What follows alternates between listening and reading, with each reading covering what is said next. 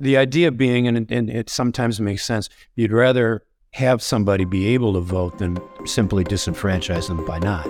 But inside that argument, you've also got to say, well, if we know, shouldn't we take some steps to just ensure that they are legally able to vote?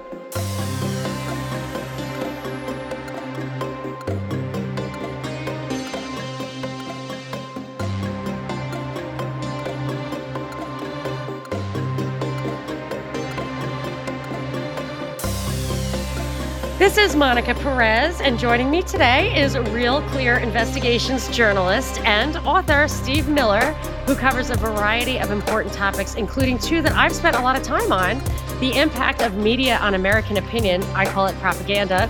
I haven't seen Steve use that word, so I'm going to pick his brain a little bit about how he views it, and voting uh, as a political issue in itself. That's always been interesting to me, and I did a lot of work on the oh, election controversy post 2020. And, uh, but there's one specific thing that Steve's done a lot of work on recently. I want to pick his brain on. But first, let's say hi. Hi, Steve. Thank you so much for joining me. Hey, how you doing? I'm very well, thank you. And I just wanted to, I know that I've read your work on Real Clear Investigations, but actually all of your work isn't there. There are other places I found it as well. Can you tell me and listeners, where is the best place to get all of your stuff? Do you have a website or um, how's the best way to follow you? I, I, don't. And most of what I'm doing now is all on Real Clear. Okay. Um, excellent. Um, so, I mean, I've worked for numerous outlets in the past. Right. But. And I know uh, that you also are an author. Uh, and do you do any social media? I don't. Okay. Good for you. That'll keep you sane. it is really ugly out there. Yeah. It seems silly to me.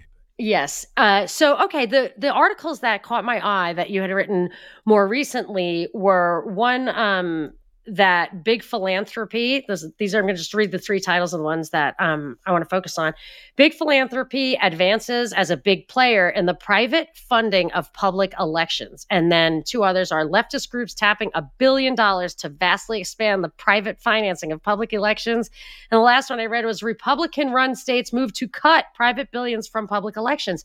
And what i had misunderstood about this issue before i read your articles was like i thought it was about private, you know, like a Citizens United thing where there was private money going into campaigns. But this is private money going into actually running elections, which is a public, you know, a public service, a public obligation.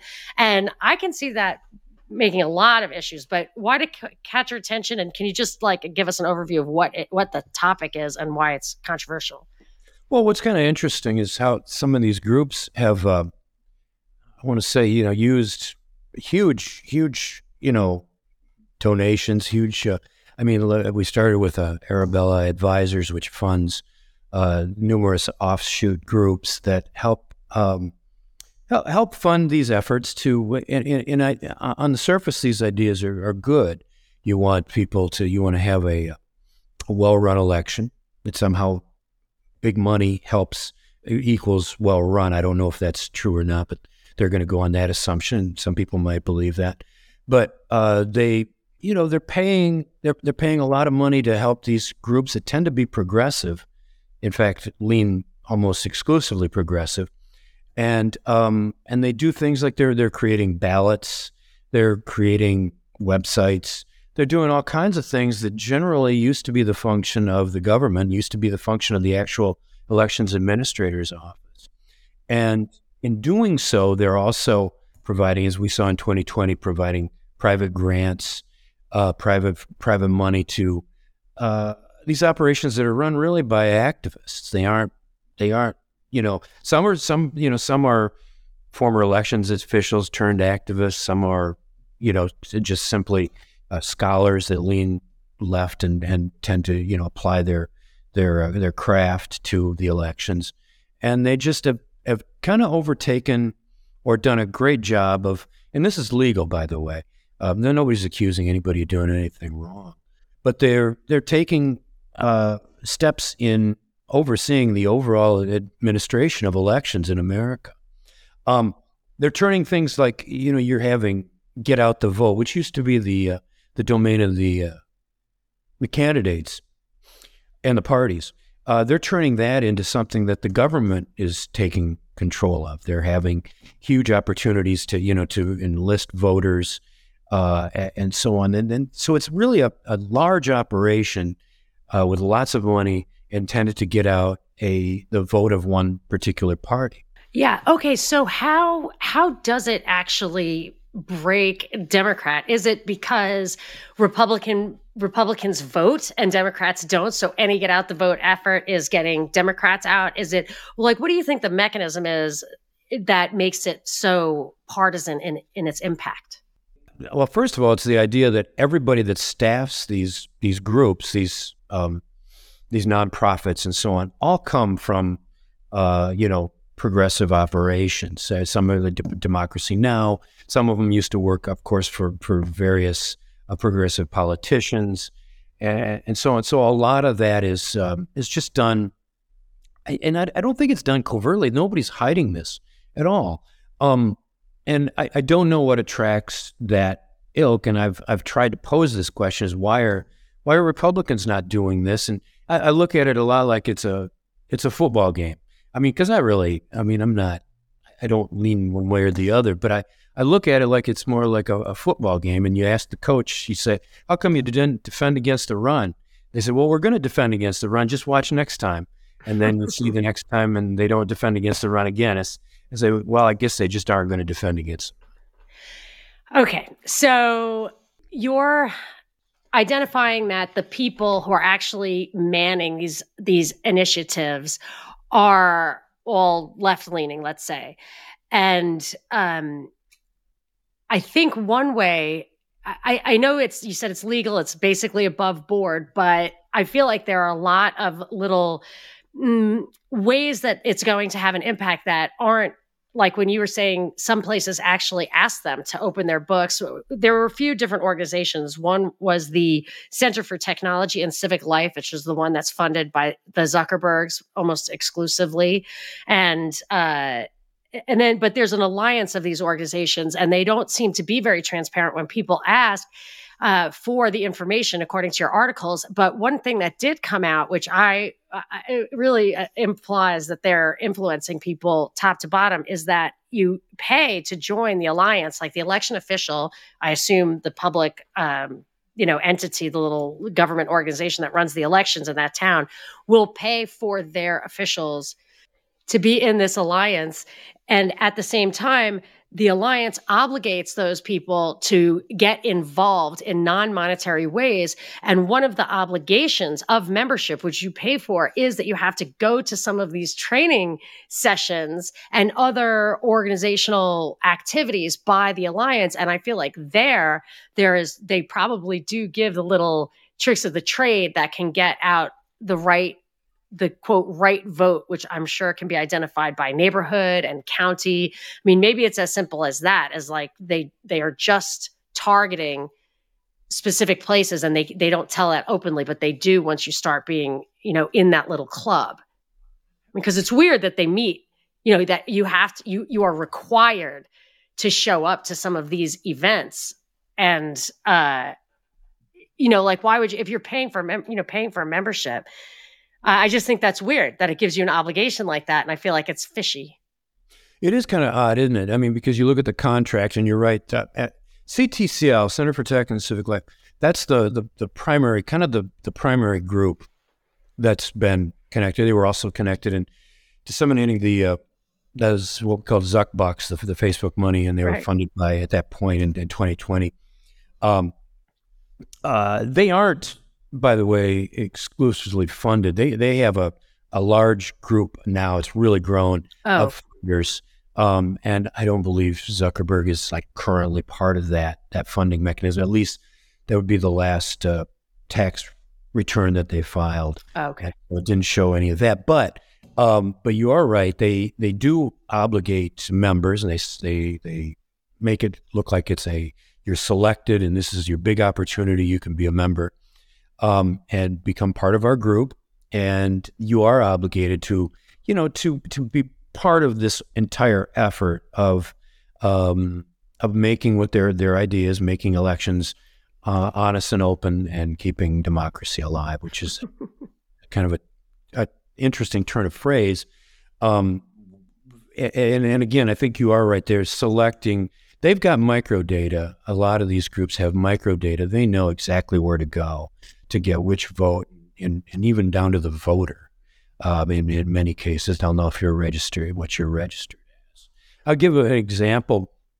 In 20, I guess it was 2020, uh, we had a woman in Texas who went out, and these are great at getting like ballot harvesting.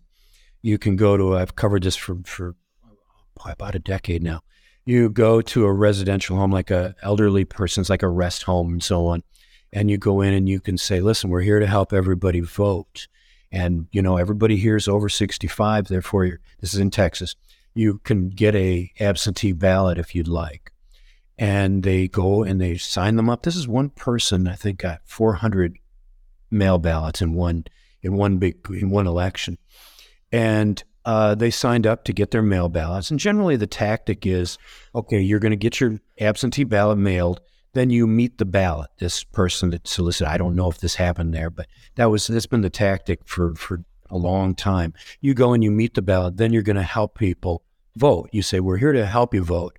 And you, we don't know. Now we're relying on trust. Are you coaching the vote? Are you saying, you know, if you don't want Medicare, if we, if you don't want your Medicare cut or your Social Security cut, uh, you'll probably want to vote for this person. And it's a pretty easy twist. You also have people at some of these homes too, by the way, that are um, incapacitated mentally, and uh, they'll still allow them to vote. I, I know that. Oh, sorry. My son has Down syndrome, which is why I had to pause when I go. Like he just walks by with radio playing. Um, so I he I'm his conservator. My my husband and I have a conservatorship over him because he's over 18 and they gave gave us the right to make every single decision for him including marriage and that's they don't usually give that one away. The only thing that they would not take away from him was the right to vote. And I just think that's I mean, I understand. I, I'm not suggesting they start taking people's right to vote away. However, he's like he is cert- literally certified mentally incompetent you know? I mean it's the last thing that he should be able to do. I mean he think he wanted to vote he he was in school like they taught him not to like trump but i said well what if trump allowed people who had down syndrome to drive? Would you like him then and he just couldn't understand the hypothetical so he he then he started liking trump and he's like i want to vote for trump you know because he's going to let me drive which is a terrible idea the fact that he would vote for someone who would let him drive is the reason he should not vote yeah it's easily influenced vote um and yeah, and, and you're in what state are you? What state is that? LA. California? I'm in Los Angeles right now. Okay, yeah, every state's probably different, but I'm I mean, perhaps every state's different. I don't know for sure, but I have a, a friend in North Carolina, and her mother is uh, um, mentally compromised. She's elderly; she's like ninety something, and they the politicars, the uh, vote harvesters or whatever, they came to the home and they said, "Well, you know, we we, we here's her ballot, and she can vote." She's and and my friend said, "She can't vote because she doesn't really understand what she's doing." And but they were there to see if she wanted to vote. Yeah. And I actually knew a person who was here on a work visa from another country. And when you're in California for 30 days, you have to get a license here, whether you're a resident or not. You have to 30 days is it. You cannot drive for more than 30 days. So she went to get her license and they they asked her to register to vote. And she said, Well, I'm, I'm not eligible to vote. I'm not a citizen.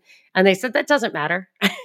they asked her she probably did. She told me she didn't but i would be surprised. I think they they did. So yeah they're they're flouting those rules. And it's possible i mean i don't know if you have any insider information on what they're actually teaching these election officials but it is possible that they tell them that stuff on the inside. I mean I, I, and i know you're not in the habit of speculating. I can you know you're professional but I, have you heard any have you ever has it ever been revealed to you? I mean people aren't even responding to your requests no, I, I've never heard uh, of. I mean, I'm. I would say because it's so easy to vote. Um, of course, I think you could you could vote if you were, you know, if you weren't a citizen. I would I would imagine because I mean, the idea being, and, and it sometimes makes sense. You'd rather have somebody be able to vote than than simply disenfranchise them by not.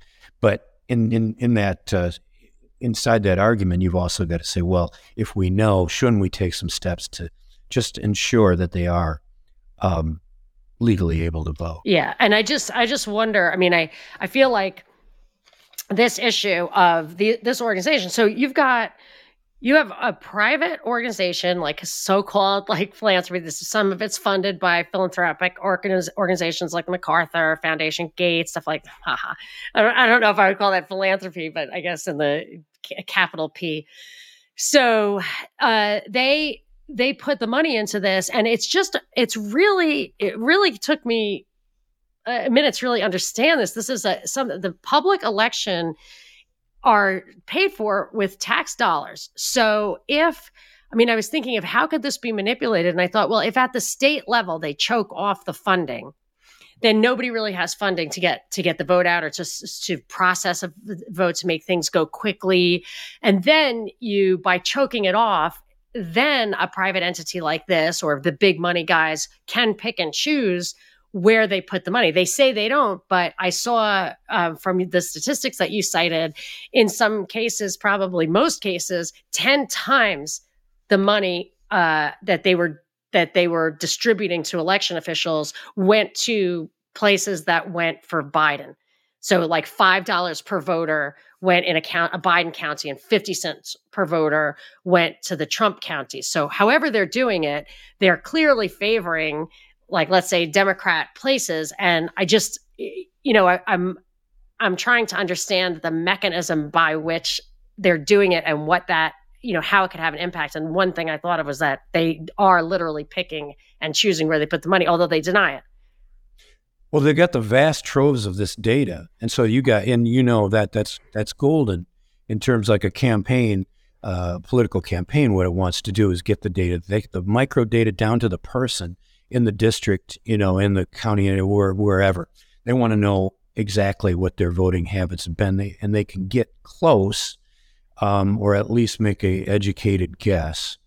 And and you're talking 2020, by the way, and this is where that, yes, yes. Um, and it didn't. They didn't have that money in 2022, so um, so we're coming up to 2024, but um, and they're not and I don't know if they're going to do it again, but the idea is you've got this data, and yes, you can sink more money. Now, think about it on the face of it, though.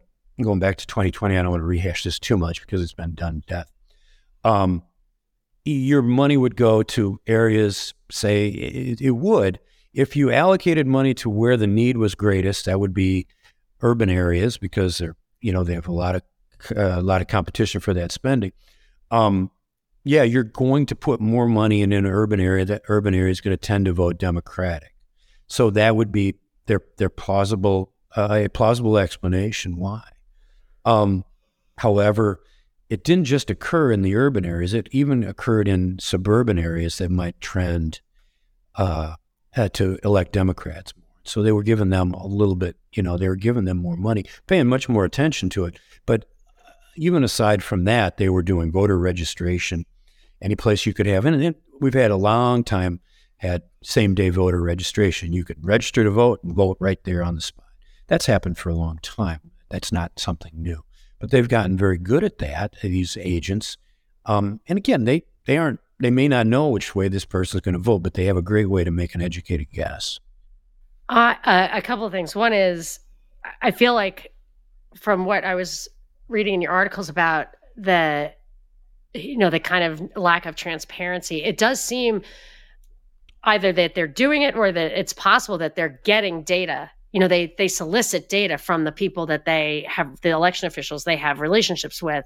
And i imagine that you know that's definitely risky. Like they say they want it because they want to help but they should not have the you know private entity like that who is clearly invested in one side of the political spectrum for it to be mining data from the election officials under the guise of um, trying to help facilitate fair elections is just not believable. Like they are trying to get data from these people and, and i'm guessing that they are getting it. They are getting it and and uh, and a lot of this and they, they insist that this is mostly public is all public record. Anybody can get it. Um, it's often very costly and uh, but they're managing to get it, you know, for for nothing. In fact, they're actually getting paid to get it because uh, these offices, these counties, these elections offices uh, pay them to join uh, to be part of their uh, part of their operation and go to their trainings. And and you'll go, you see like the agenda for some of these trainings, and you'll have someone like the uh, some of the voting lawyers for the ACLU doing presentations and so on. And they uh, and these elections offices go to these, and uh, yeah, I know. I, I was kind of surprised to see someone from the ACLU speaking. So he has a featured speaker at one of these uh, uh, these meetings. Yeah, I mean, just clearly, clearly partisan thing. Um, so, how are you know? I, you've also pointed out that some Republican states are trying to ban this practice.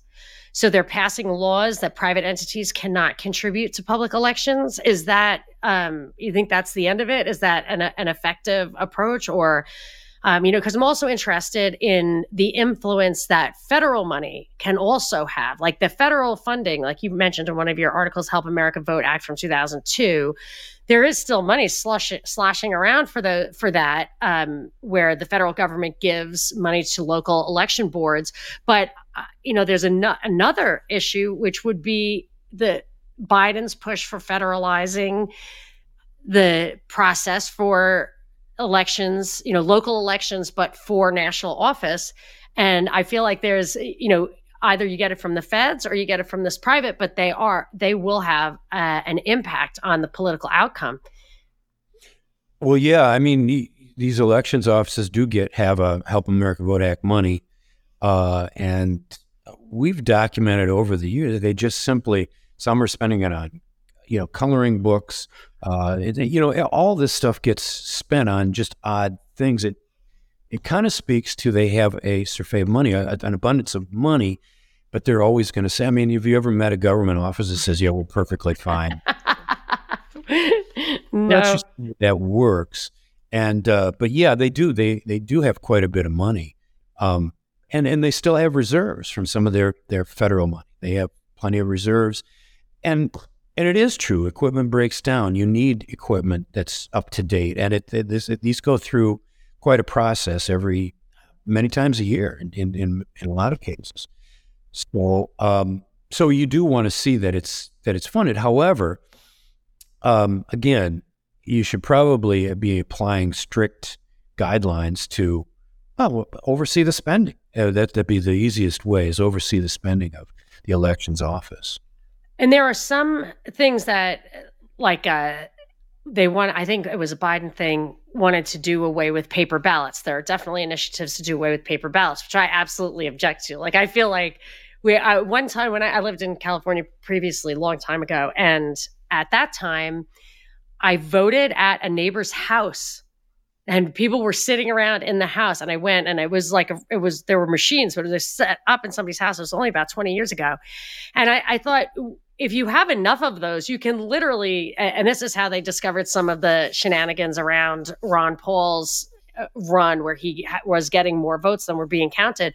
There were, because there were such small places in Maine that people, everybody knew each other. Everybody knew who voted. There was like five ballots for cast, and we all know that three of us voted for Ron Paul. Yet in this tally for Maine, not one Ron Paul vote popped up. And I feel like you could literally just write your vote on a piece of paper, put it in a shoebox, and if you have enough like people willing to do it in a neighborhood, you can follow your actual physical ballot if you had to. And I just feel like the further, obviously, we're not going to do that, but the further you get away from that, the more um, there is like real corruption. It, it, risks real corruption at that level. It's I'm very suspicious when the feds want to take away paper ballots everywhere. Yeah, and and they haven't. And I mean, it's it's just you know, so yeah. I mean, and just the act of voting is always going to be fraught. I mean, it's always been fraught ever since we've cast ballots, right? All you know, forever, going way way back. So it's always fraught. Yeah.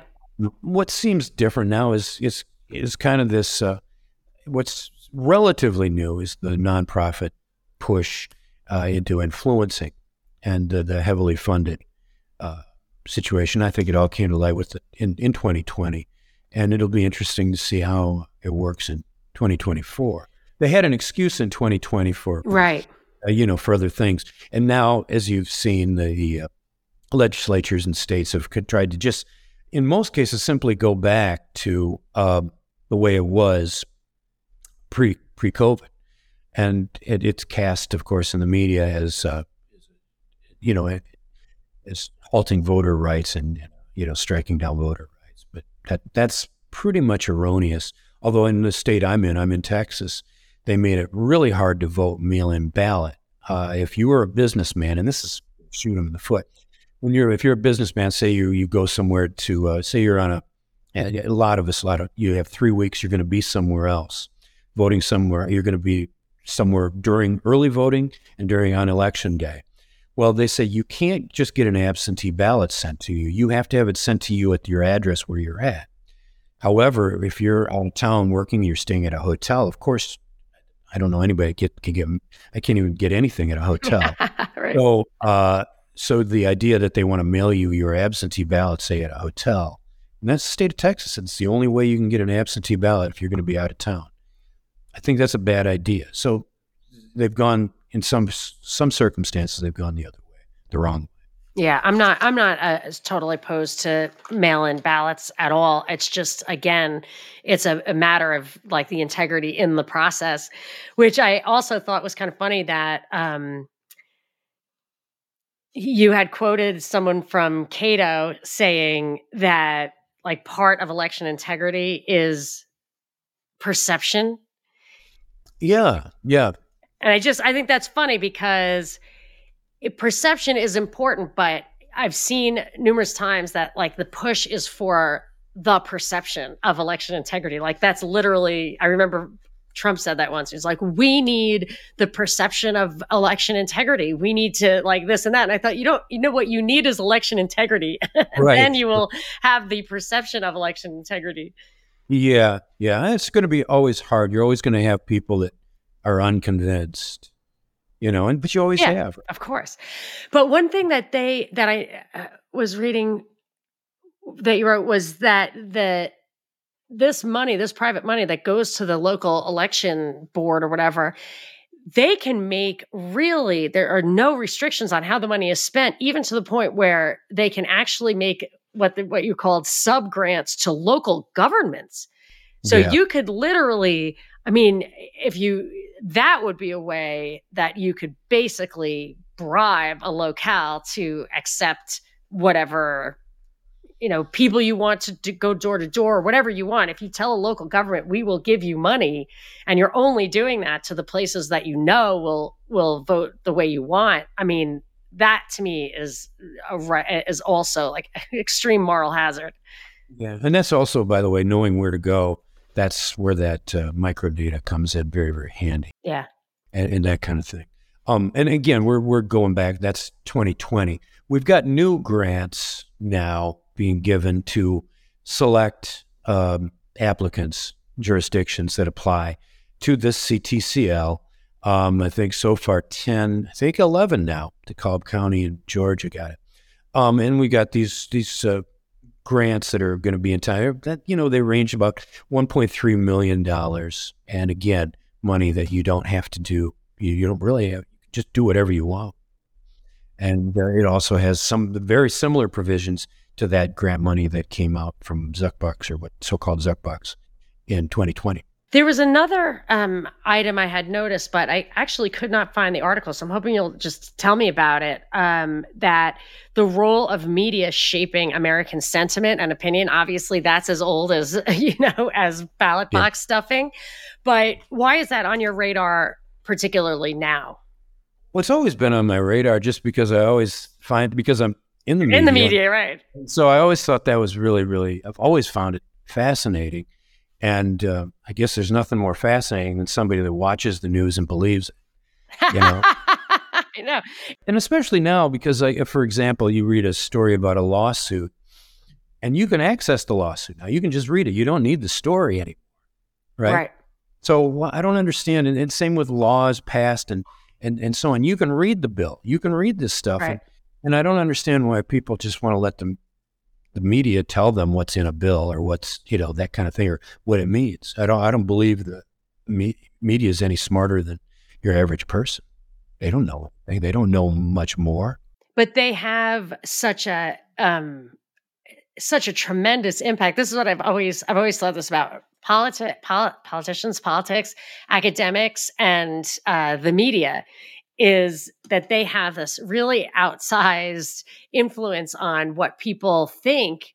And the rest of us outside of those three groups if we're wrong something bad happens. Like you lose your business or you know what i mean? You if you don't discipline your kid it's spoiled. Like there's rubber hits the road. But in those in those industries it's it's like almost totally subjective. There does not seem to be very much of uh, accountability i mean maybe you get voted out of office but uh, you know it's like especially in academics and i just feel like they can get away they're so influential and, and yet they're really there's no feedback mechanism for them to be corrected no, no, there isn't. I mean, there there should be. I mean, because the job of the media would be to look at both sides. And if somebody says one thing, say you're interviewing somebody, somebody says, you say, well, what about this notion?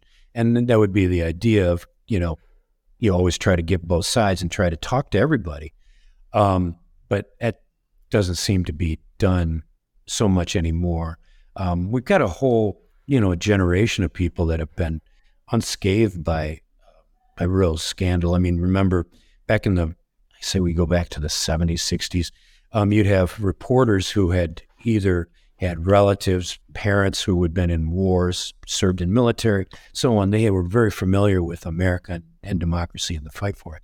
Today, we don't have any of that. These are these are kids that come out and become journalists that they don't have much. Uh, they've never had really dire circumstances.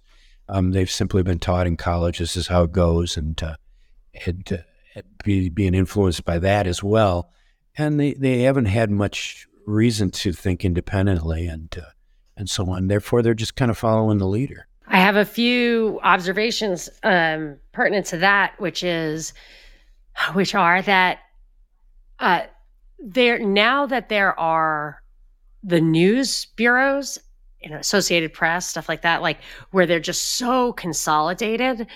Very few. So my sister went to the Columbia School of Journalism and she did really well because she went and got stories. And the other, literally in the school, like to do their assignments, they would, kids would pull stuff off of the AP and okay. and they would say that it was reporting but it was definitely not a primary source like a primary source is the person is interviewing the person and and i um met somebody once who had run one of those and he said that they they curate it so they already tell you what even to talk about. Like they there's some stuff that they just put on the back burner because they just don't you know if they have a political bias or whatever that they just do not want uh you know they can make that decision. And when you have it centralized that will you know impair journalism.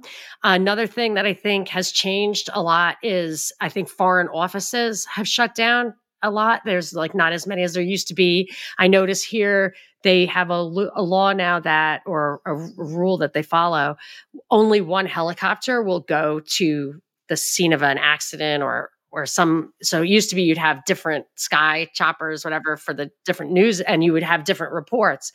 But now i was like there are a couple of we're at the end of a highway here and, and there's like police chases and uh, several times cars have been chased you know like criminals are chased off the highway into the town and hit people and cars. It's just where it is. And i always want to get the true story but it's you can't they i, I always suspect they they soft pedal it because they don't want the cops to have problems. But you can only get the exact same story from every single news outlet because they only have one you know authorized one chopper there. So i feel like just the sources are drying up as well as even the individual journalists yeah it's, it's true it's almost impossible i mean if you want a story on it on something that's going on you don't i remember being in uh, california 2019 i guess and there were some earthquakes and i was out in death valley area and I had been in Ridgecrest, you know, California, right? Yeah. I'd been in Ridgecrest and I went out to Death Valley.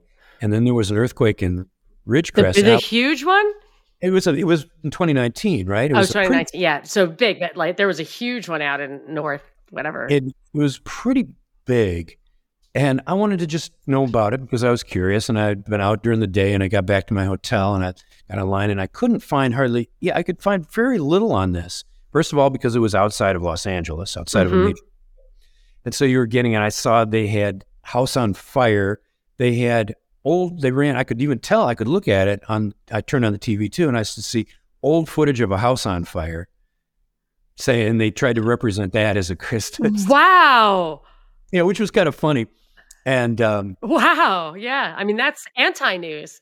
I was so frustrated because I couldn't find any real news on this earthquake. And then, of course, we had a, a, a tremor out where I was, and that was the first time I'd ever been in an earthquake. I thought that was super exciting. I know. Me. I love earthquakes too. I know that's yeah, a terrible yeah. thing to say, but it's like, it's so exciting. something happening. Um, and it was pretty exciting. And but but that, that was the frustration was they just didn't have they didn't have the manpower. They didn't have anybody that was any good doing this, and so and they didn't even have live footage. They had to sub out footage. So, but that happens. We've seen that a lot, right? Yes. Pictures and the footage, yes. not even per- pertinent to the uh, you know to the the story. They just say, well, let's find some footage of something on fire. And it's and it's maddening because what you want is to be able to form your own impressions and you want to actually eh, you know you want that raw data to really understand a nuance that maybe the journalist doesn't impart you know doesn't didn't catch you. Want those pictures. They they matter. And if it's the wrong picture it's worse because it takes away from your understanding. Yeah not only that and then you don't trust anybody. But yeah and and that's what the, the beauty of you know there uh, came along mid to late 2000s, uh, you know, r- groups, media groups would actually embed, like if you were going to talk about a lawsuit or a bill, you would embed that. You'd have a hot link and you can look at it yourself. For me, the story ends once I can read it myself, right? I don't need their. Yeah, but they know, don't do that anymore. But they don't, it's, it's harder to get sometimes. I remember the New York Times uh, a few years ago ran stories that talked about uh, President Trump's tax forms. They had obtained certain parts of them. I, I, can't remember exactly. And I read the story and I thought, well, I want to see these, you know? Um, but they didn't, they wouldn't, they didn't hotlink. And that to me, the first thing to do would be to hotlink. Let's everybody see these. But they just didn't do that. Yeah, I didn't notice when it changed, but I that drives me crazy. And I, I recall the last one of the last times I did find a, a read an article that had a lot of those links.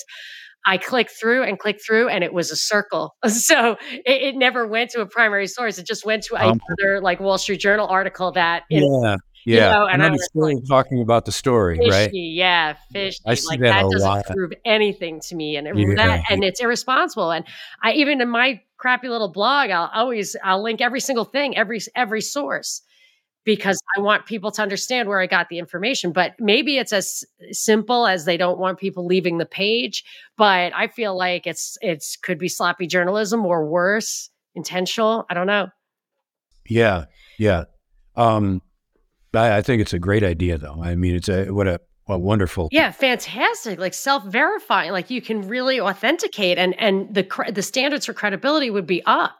So they you know, because you would have to present your evidence every single time. And I feel like they wouldn't, um, they wouldn't do that if uh, they they don't want to raise the bar. And uh, one thing I wanted to point out, you said something about trust, is I feel like the American uh, media consumer is actually the most vulnerable in the world because we have been raised on this idea of we have a free press and you know people will be sued for libel or whatever if they if they don't. I remember it was Shep Smith said about MH17 which was the flight that went over that um was shot down or whatever over Ukraine as they were reporting on it that day he said, Well, Vladimir Putin just murdered 300 people. And I was like, wow. There's so so much not journalism in that, and you think that he could. You, you know, you get used to thinking that they're not going to say something that isn't true because there would be repercussions. But then I realized like there aren't any. No, there aren't repercussions, and you don't see corrections very often either. Right. In in, in stories, and uh, it, it's it's funny how that's kind of just gone away either they're getting it all right every time or um, they're just not heeding that. I mean, you you you do write stories, and people ask for corrections. Sometimes they they they're needed, and of course, a lot of the time they ask for corrections and they're not, and so I mean, Yeah. but that's for the outlet to be responsible and and to determine. Um, but yeah, like that you say, like, and on TV, that's um, that's so it, it goes, it comes and goes so quickly. You know what I mean? You yes. can't just and go, well, no, I guess that wasn't Putin that killed him. You know, yeah. you You can't. that. And so I remember, oh, 2022 last year, I guess. It was, it was, I mean, and you hear them go crazy. And like there's somebody on, I was watching CNN, it was election night. And some, some, one of the CNN people called one of the candidates a rabid election denier. Weirdest thing. Boy, I realized like a rabbit. They're, they're even rabid now. These kinds of things can be fun. And again, if you have a sense of humor about it, it helps. Yes, but you need to have some objective truth to really have good humor. But Yeah.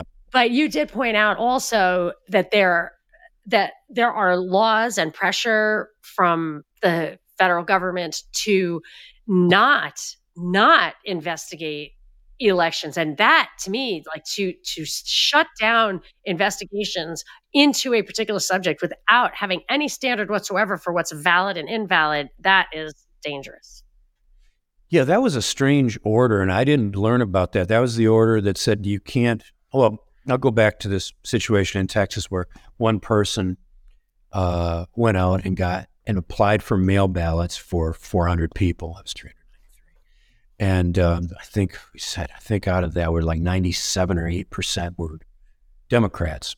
Well, they said they wanted to be in the Democratic primary. They, they were they just they were my members they're part of the Democratic bloc.